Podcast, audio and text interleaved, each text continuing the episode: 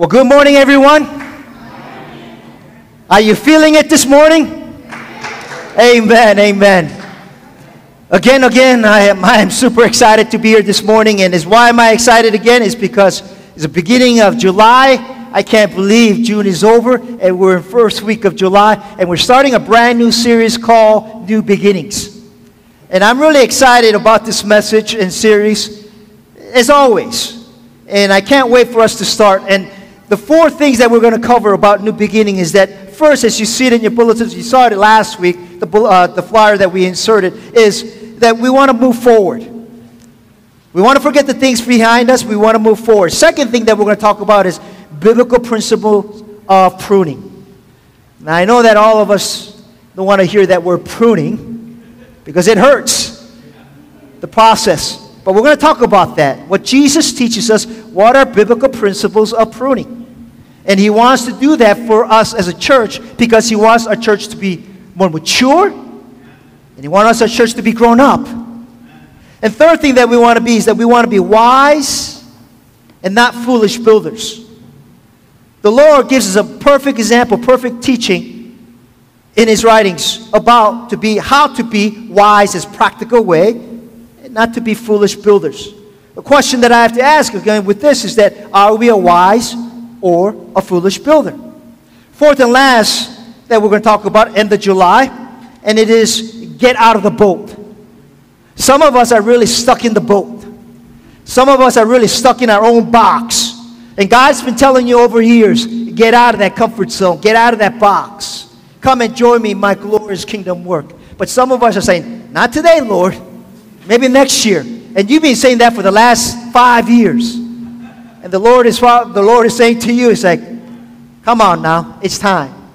Step up. And that's what we're going to talk about. But today we're going to talk about specifically what Paul challenges us to the church of Philippi, as well as church of Uptown, UBC, to move forward.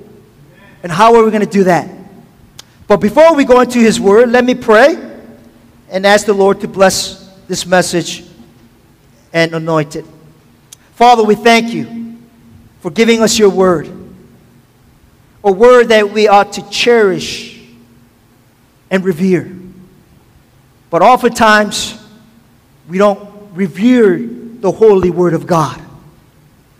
We don't cherish it, we don't embrace it.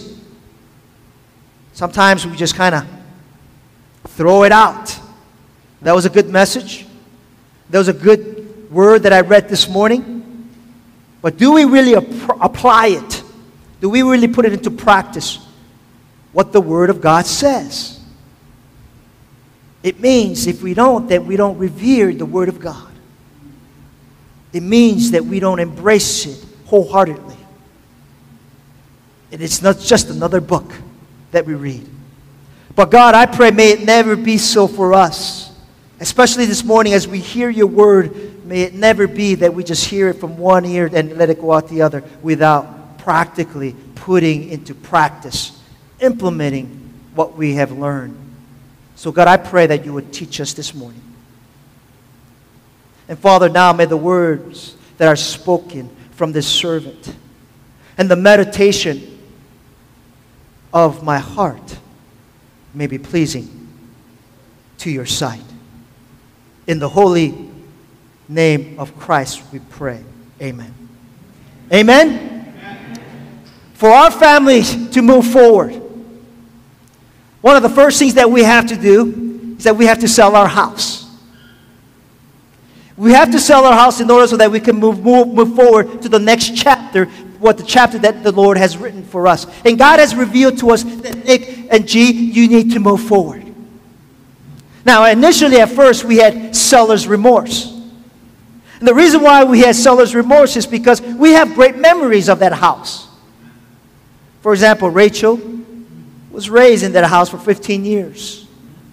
She has great memories. Mom and dad has great memories of that. But she's moving forward because she's going to college this fall. We did great ministries in the house as well. We had bridal showers, bachelor's party.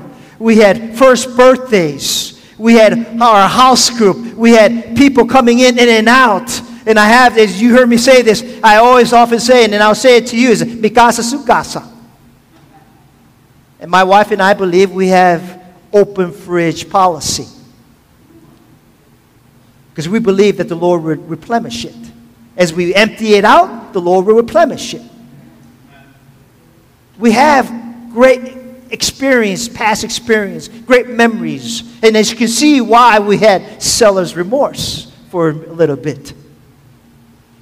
But no matter how great it was, we cannot live in the past. Amen?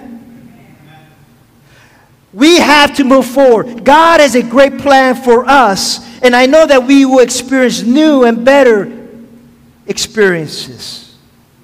But in order to experience new and better experiences, we have to move forward. We cannot be stuck in the past. And the question that I have to ask all of us is that perhaps some of you are stuck in the past and you cannot move forward. And God has been telling you you need to move forward. God is saying you have a new beginning. Lord willing, we will be closing on our home on July 30th. All right? End of this month. That's Friday. I'm counting the days. And after we close on that home in, in the morning, that we can close on the new home that the Lord has provided for us and move in. Don't worry, UBC, I hired a mover, so you don't have to worry about it. Is Pastor Nick going to ask us? But already men have volunteered and said, Pastor Nick, I'm there. But we don't have much because you know me, G and I, we don't like clutter. We like simple. A lot of things we're just going to throw out. But we're excited, Lord willing, that the Lord was going to, uh, we're going to do that. And we're able to move forward. And we're excited too because we're going to be closer to the church, 20 minutes away. So you can come over anytime. It's open because she has the house of the gift of hospitality and she loves cooking and I love grilling. All right? And so again, so in order for us to do that, we have to move forward. Now, this morning, as we study the book of Philippians, Apostle Paul teaches us for growing Christians, such as yourself and myself, as UBC, for growing Christians, we must run the race toward spiritual maturity. Okay? You know Paul, he loves to give the imagery of, of, of the race because he believes that we are in a race, a race for faith. And so Paul is reminding us to the church of Philippi that in order for to growing Christians, we must race towards spiritual maturity. For growing believers, we need to forget the past, victories as well as defeats. If you know Paul well, he forgot the past. He forgets the past. He has to forget the past because remember who Paul was. He was a Pharisee and he persecuted the Christians. He was there when they stoned Stephen to death. He was there, he imprisoned, he imprisoned Christians, and he was, that was his life ambition. That was his goal to persecute and put Christians in prison and put Christians in, to death as many as he can. That was his ambition. So you know why that he had to forget the past in order to move forward. What's ahead of us? So we must move forward toward the prize that is set before us. Because God gives us, you, me, new beginnings, new blessings, and new growth. Did you catch that? new beginnings, new blessings, and new growth. So, some of you who are kind of stuck in your spiritual walk, it's been kind of stagnant for the last couple of years, you're in the right place today because God is going to challenge you. You have a new growth coming at you. So turn with me to Philippians chapter 3. In verse 10, Paul says this. So you could turn your Bibles or you could look to behind me and, the, and, and, and look what Paul says in verse 10. He says, Paul says, this is my life's desire and goal now. My life ambition was to be the Pharisees of the Pharisees. It was, t- it was for him to, to climb that, so to say, corporate ladder to be the Pharisee. His life's desire is no longer to be the Pharisees of the Pharisees. But he says, he says this, I want to know Christ. If you have your Bibles, underline that word know. or highlight it. And let me press the pause button here and let's work this out. What Paul is saying this. I can only imagine when he's writing this or he's telling while he's writing this letter in prison, right? That he's not he's not just going and said, I want to know Christ. But I can really imagine that he's fired up because he's really fired up. And the reason why he's so fired up because he's in prison for Christ. And then he's in his mind, he's like, I want to know Christ. He doesn't just say, I want to know Christ in a very lukewarm way. But I want you to read between the lines his passion and his heart. He says, I want to know Christ. Now, to some of you, I want to take you back to the memory lane. When you had an eye, uh, an eye for one, partic- one gal or one boy, you approached that girl or boy and said, I want to get to know you.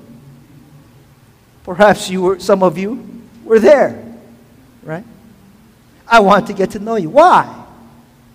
Because you want to start the process of dating. You said to one another, I want to get to know you. But for Paul, it is different when he says, I want to know Christ. He already talked about surpassing value of the knowledge of Christ. But now he defines what it means by I want to know Christ. What does that mean to Paul? And what does that mean to us? The Greek word he uses to know is one word and is ginosko. One word, ginosko. Which means to know, especially through personal experience, first-hand acquaintance. It's not simply intellectual knowledge, the knowledge of certain, the knowledge of certain facts, or even principle. Paul is not saying, I'm going to Google Christ so I can know about him. He's not talking about Googling Christ, about knowing him. No, he's talking about personal, intimate relationship. It's personal experience of one another. And that's the word that Paul is using here when he says ginosko, the Greek word to know. Now, in the Old Testament, to know means intimacy. Now, I'm going to be very careful because we have some young minds here. But in the Old Testament, to know means intimacy between a husband and wife. For example, in, the, in Genesis chapter 4, verse 1, Adam knew Eve, his wife, and she conceived and bore Cain. Now, adults, you know what that means, right? In Hebrew, the word is yada, and in Greek, it is translated ginosko. The verb indicates that the most intimate knowledge of another person. But not only knowledge about the person, but the intimacy that is shared. For Paul, it is not to aim to know about Christ, but personally, intimately, to know him. The question is, why was Paul so passionate to know Christ intimately. And he's very specific. He says, first, I want to know Christ, yes, to know what? The power of his resurrection. For Paul, the resurrection was not only in the past, but in the present as well in the future. So the resurrection was not only the past, but present and the future. Resurrection of Christ, I want you to hear me now, to him was not only limited to Christ, but it was a dynamic power that all of us can experience the power of the resurrection. Because of the resurrection of Christ, hear me now, our life is worth living. Because of the resurrection of Christ, our life is worth the living. There's life beyond death. The kingdom of God is waiting for us. I have like top five movies that I enjoy. And uh, my number one movie, my all time favorite of top five, number one, number one movie is Gladiator. How many of you guys seen Gladiator? That is a, that's a fantastic movie. In the movie Gladiator, Russell Crowe as the Roman general Maximus. I love that name. There's such power in that name, right? I love that name, Maximus. I named our old dog Max. So when we first got Max, he was about three, four months years old. He's now four and a half, four, four and a half years old, and his name is Max. His full name is Maximus Kim. You know. He's about 25 pounds. Some of you guys know. I already showed the picture of him. He's my boy. You know, he's my boy. Sometimes I get jealous when, you know, again, uh, uh, G, my wife, and Rachel, they, they're so close, they hug and they, they look at me and they kind of make fun of me because I can't get into that group hug. It's between mom and daughter, you know. I get jealous and I, I run to Max. At least I have my boy here. You know, he's my boy. Um, let me bring you back the Roman general Maximus. Makes me want to see that movie again. I might see it tonight. I don't know how many times I saw it. But he addresses his troops before battle. Do you remember that scene? It's powerful. In the winter time, he tells them to imagine where they will be after the battle. What's he telling them? He's not saying, he's saying, look forward after comes the battle.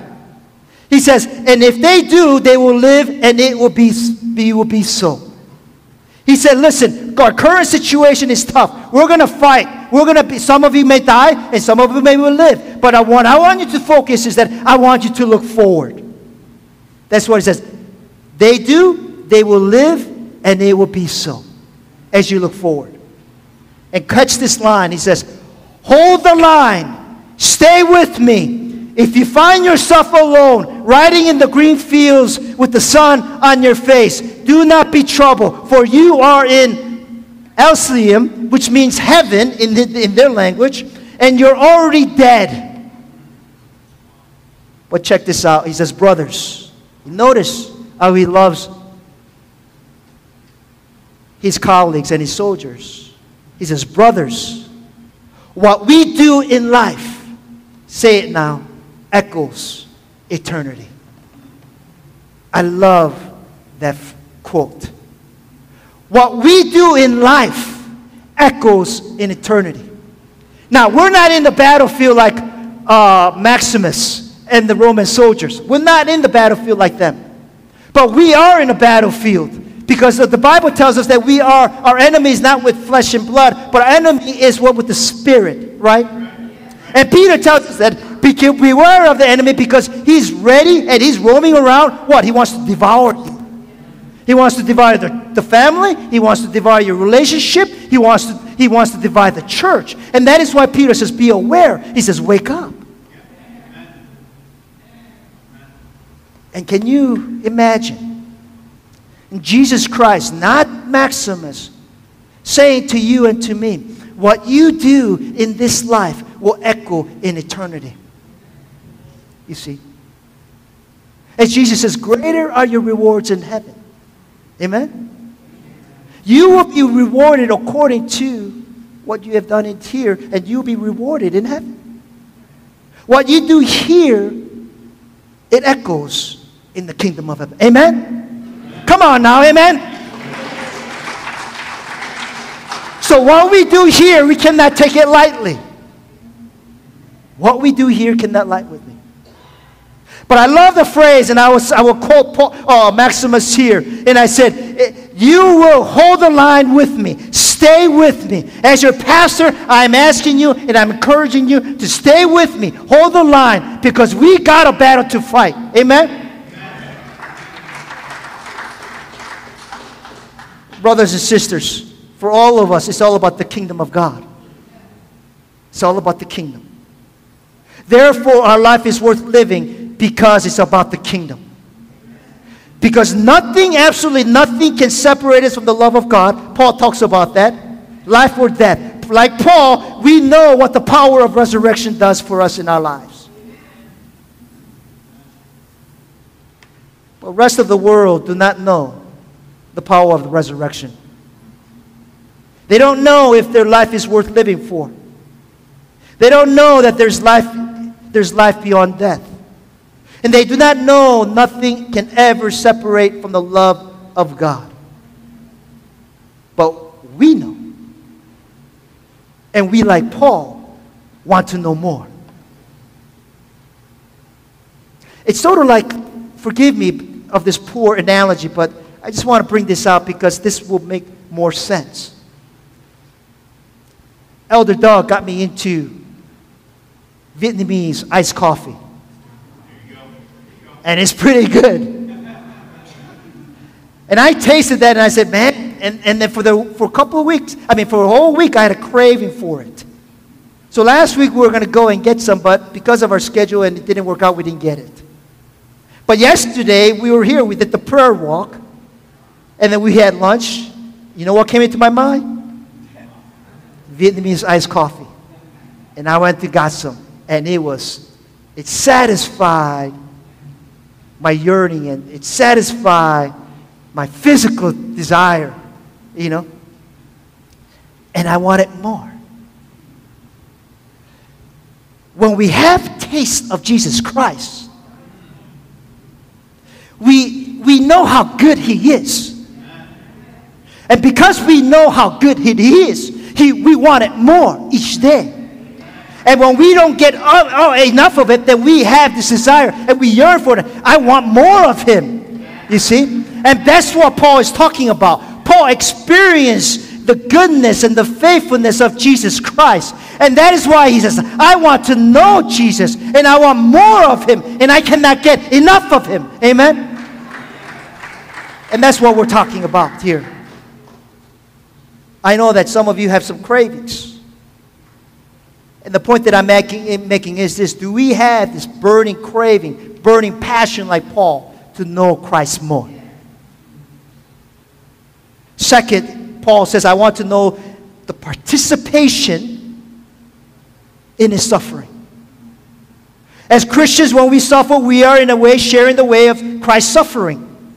To suffer for the faith is a privilege. And that's why Paul took it as a privilege. You know, the most of the time that he spent his ministry was in prison, writing letters, right, to the Ephesus, Philippi, and all the different types of the Corinth, to the Church of Rome. All the letters that he wrote, a lot of the letters were written in prison. And he was a lot of times shipwrecked, a lot of times beaten, and he was hungry a lot of times, and also physically, he's not the healthiest because he's got a thorn in his flesh, and all this in the midst of complication. He still says, uh, It's a privilege for me to suffer for Christ's sake.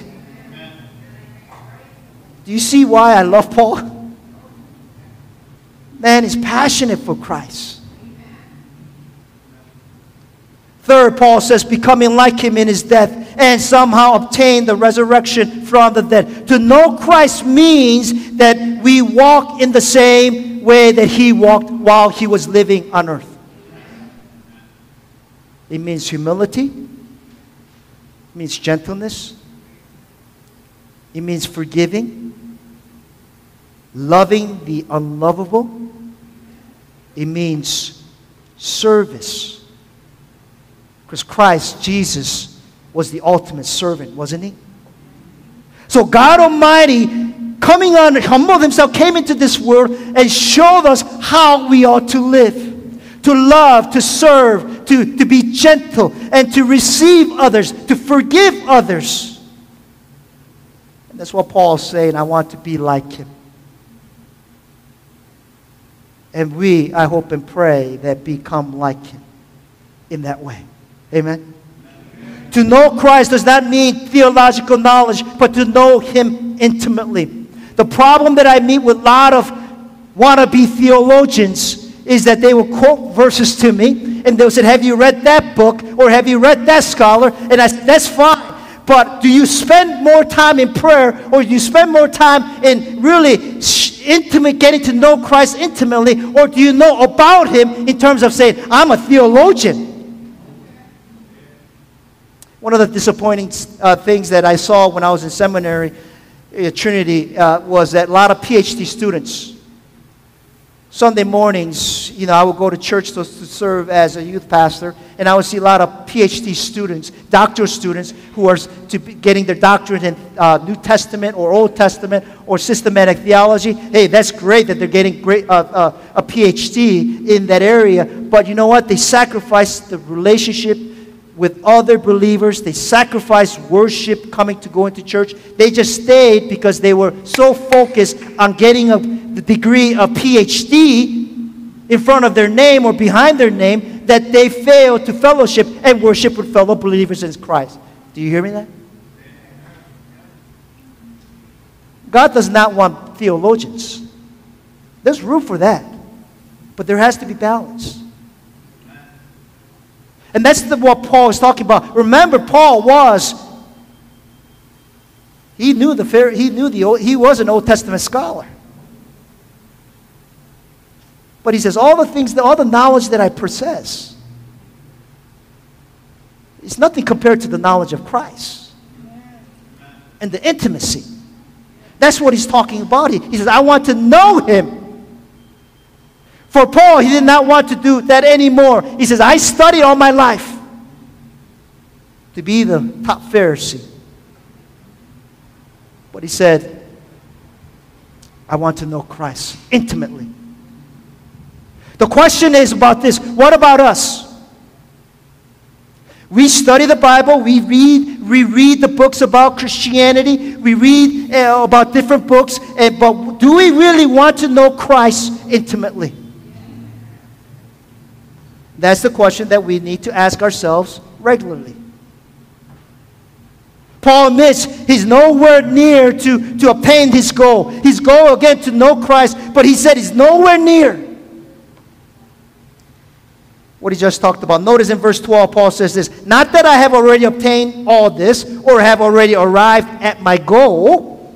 Now, the Greek word for have already arrived is one word, is teleio. Teleio. Which means to bring to an end, to complete, perfect.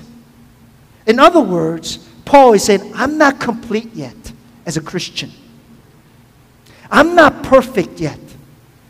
I'm striving for that because that's what God calls us. Jesus says, What? Be perfect as my Father is perfect. We strive for it without compromising. Again, we can fall into legalism, but we, we have to, again, that's where the intimacy of Christ comes about because, again, He protects us from that.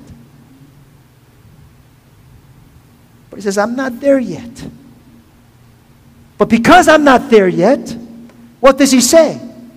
Notice what he says. He says, But because I'm not there yet, but I press what? On to take hold of that for which Christ took hold of me.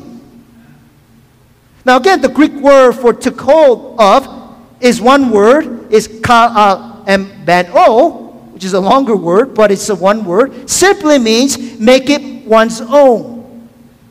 In other words, Paul is saying this when I met Jesus Christ in the road of Damascus, Christ came and he made me his own. And I belong to him. He's saying, just as Christ made me his own, I want to have that intimacy with Christ, and I want Christ to be my own. You see? That's what Paul is saying. And in order for him to do that, is that we need, he need to press on towards it. You see, Jesus had a purpose for Paul. And that's why he met him at the road of Damascus. To fulfill his life and make it his own. And that Jesus wanted to shift Paul's ambition of becoming a Pharisee to becoming a servant of God. You see that? Some of us in this room need to shift your ambition.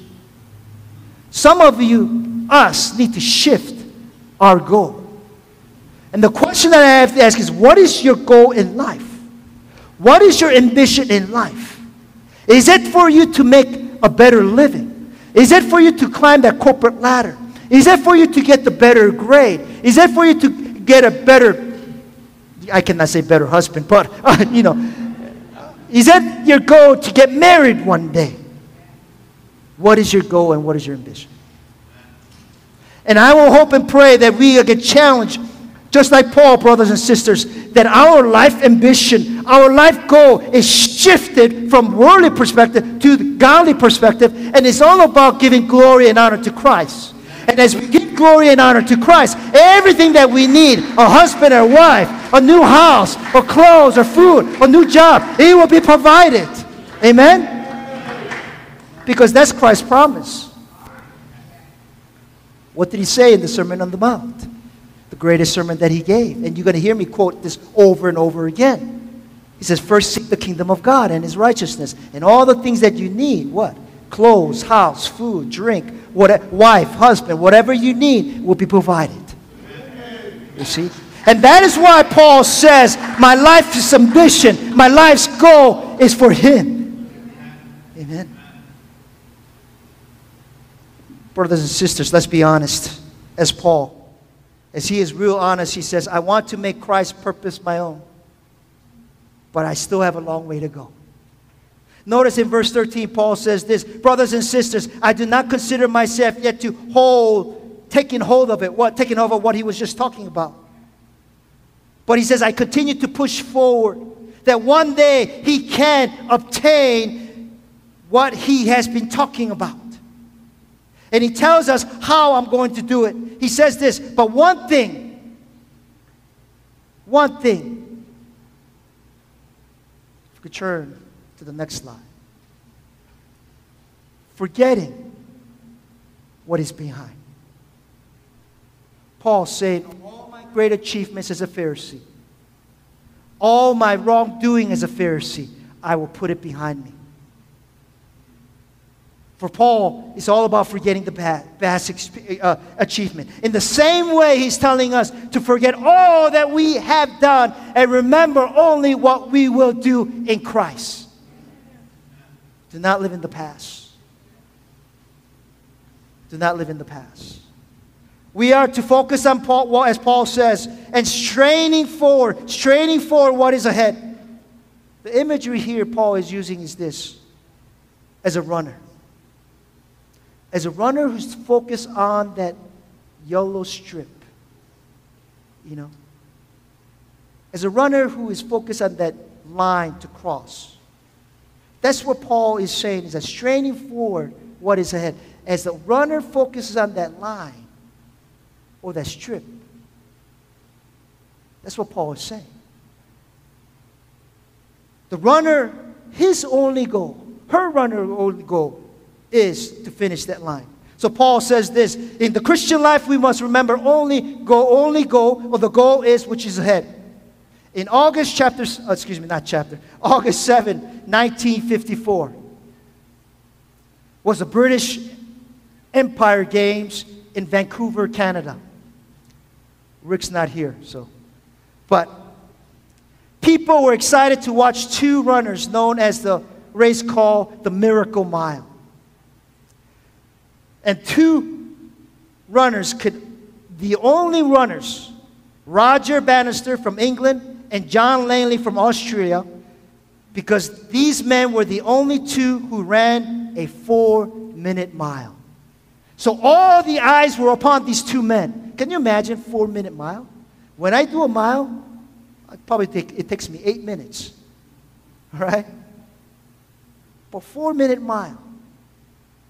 All the people were watching them. As the run began, Landy was leading all the way, but at the home stretch, as the crowds were roaring, he made a fatal mistake. And what was his fatal mistake? He looked back. And he lost his concentration. And Bannister launched his attack and won the race by five yards. if Apostle Paul was there, he would have told Landy, bro, you know better. To never to look back when you're running. Because you lose your rhythm. You lose your focus. He was said, you must forget what is behind. Because when you look back, you lose focus. And that's what Paul is saying to us, brothers and sisters. God calls us not to look back. that may throw us off the path that He has set before us, but rather look straight ahead and keep focus. For us as a family, what if we didn't want to sell our house and we just wanted to stay still? If we didn't want to move forward, then what would happen? We'd be stuck. And we would miss the new blessings and new beginnings and new growth. So Paul says in verse 14, I press on toward the goal to win the prize for which Christ has called me heavenward in Christ Jesus.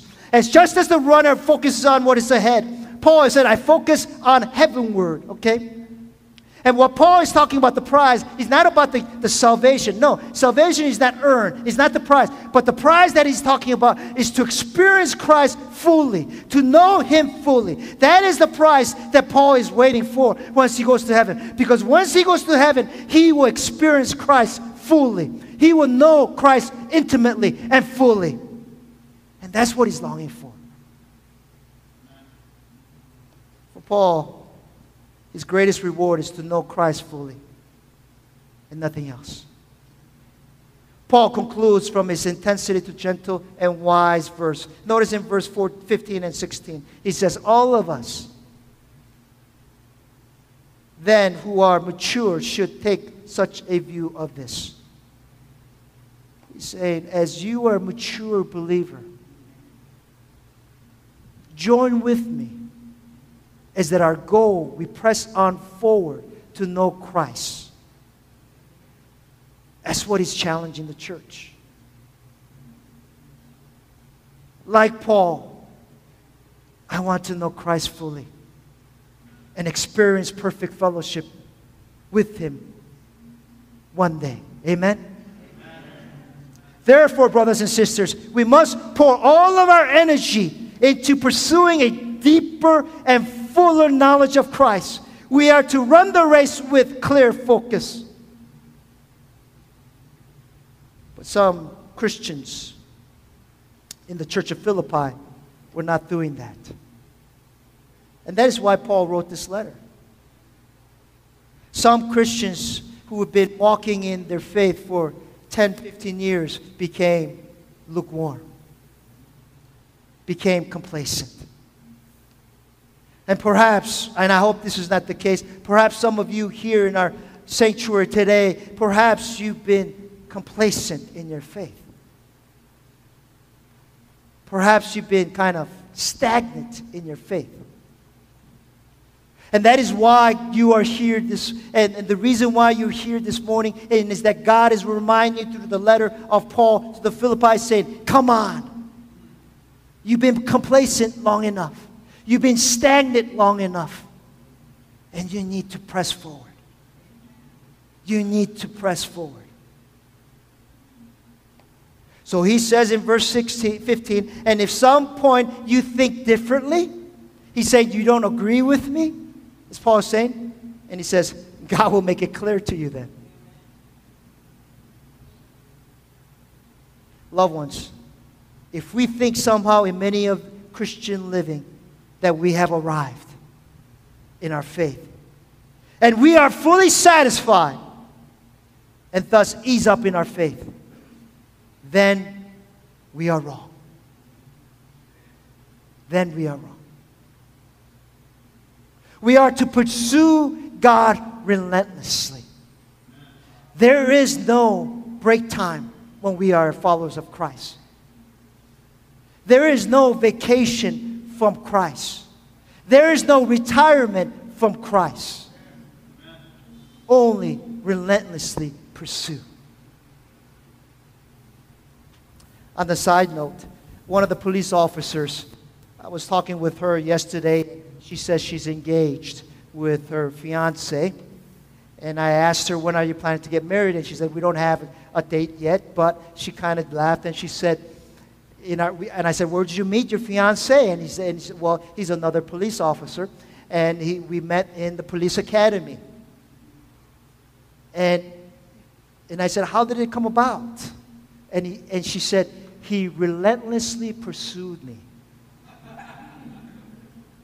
She said, At first, it was annoying. I didn't like that. But he didn't give up. And then she ended up asking him out. You see that? Some of you know what I'm talking about. And that's what Paul, uh, that's what we're talking about. As you relentlessly pursue someone that you want to get to know, and you have, and now you're married to that person. Well, Paul is talking about that we relentlessly pursue Christ because we want to know Him intimately and personally. Amen? Amen? In verse 16, Paul says this Only let us give up to what we have already obtained. What is he saying? Christ is already in us. And so let us not give up. Let us continue to grow in our faith. Let us continue to mature in our faith. So you, you see that we are continually and relentlessly pursuing an intimate, loving relationship with Christ. Amen? Hallelujah. Come on, people.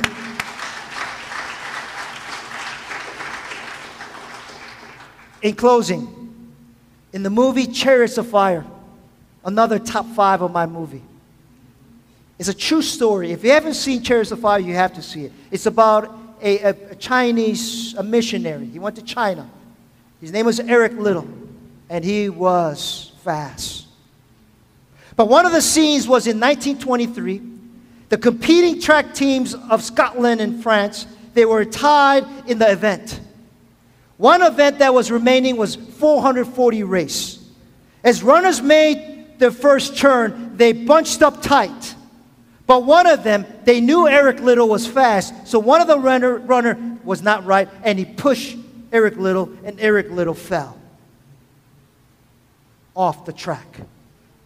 But check this out. But Eric Liddell got up and started running through. He, though he was 20 meters behind, he never gave up. And he ran fast as he could. And he won. The reason why he won is because he never gave up.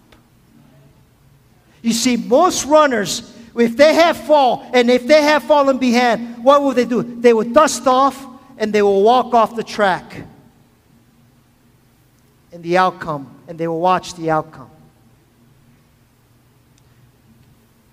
I love Chicago, and I'm a Chicago Bulls fan.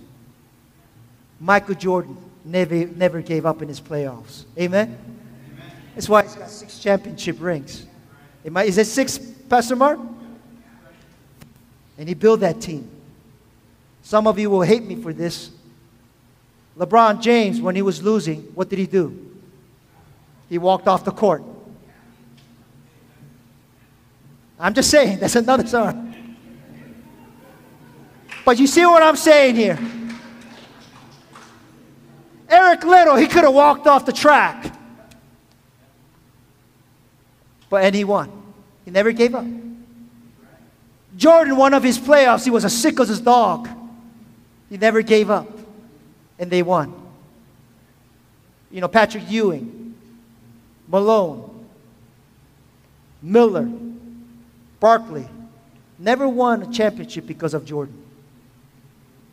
All right, I'm going too much now. I'll land the plane. I'll land the plane. You all know what I'm talking about, right? Never gave up. And that's what Paul's talking about. We don't give up. We don't look back. Amen? Eric Liddell won the gold medal because of that. Loved ones, this is the way we are who are captivated by Christ. We don't give up. We are to relentlessly pursue toward the finish line to gain Christ, the resurrection, and the goal of knowing Jesus Christ our Lord. Amen. Amen. Amen. Amen. Let's pray. Father, we thank you for your word. Father, we thank you that in your word, that as we revere your word, we could also have joy in your word. And so, God, I thank you for reminding us this morning. And as the praise team comes up. And if I could ask Brother Mike to play a music. Some of us need to do some work with God this morning. Some of us need to God, meet with God one on one and do some business. Some of us need to tell God, God, I've been lazy in my faith. I've been too complacent in my faith. I've been stuck in my faith. I'm tired of that. God, give me a burning desire.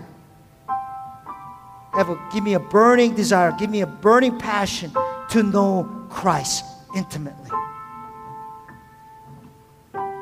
Some of us need to pray that prayer. God, help me with my unbelief. Give me a deeper faith. Give me faith that can move mountains. Some of us are saying, Lord, I have mountains in front of me. Can you help me? And to those people who are saying that, my brothers and sisters, you need to go to Jesus and say, Give me a greater faith. I'm tired of being lukewarm. I'm tired of being stagnant, being stuck in my faith. God help me. I want to give you this opportunity, but a minute, just to seek Christ at this moment. Do your business with God this morning. And some of you who are mature in your faith, ask God, God, I want to know you more. I want to know you more. I want to know you more. Give me a heart and passion like Paul. I want to know Christ. So let's pray. Pray with me.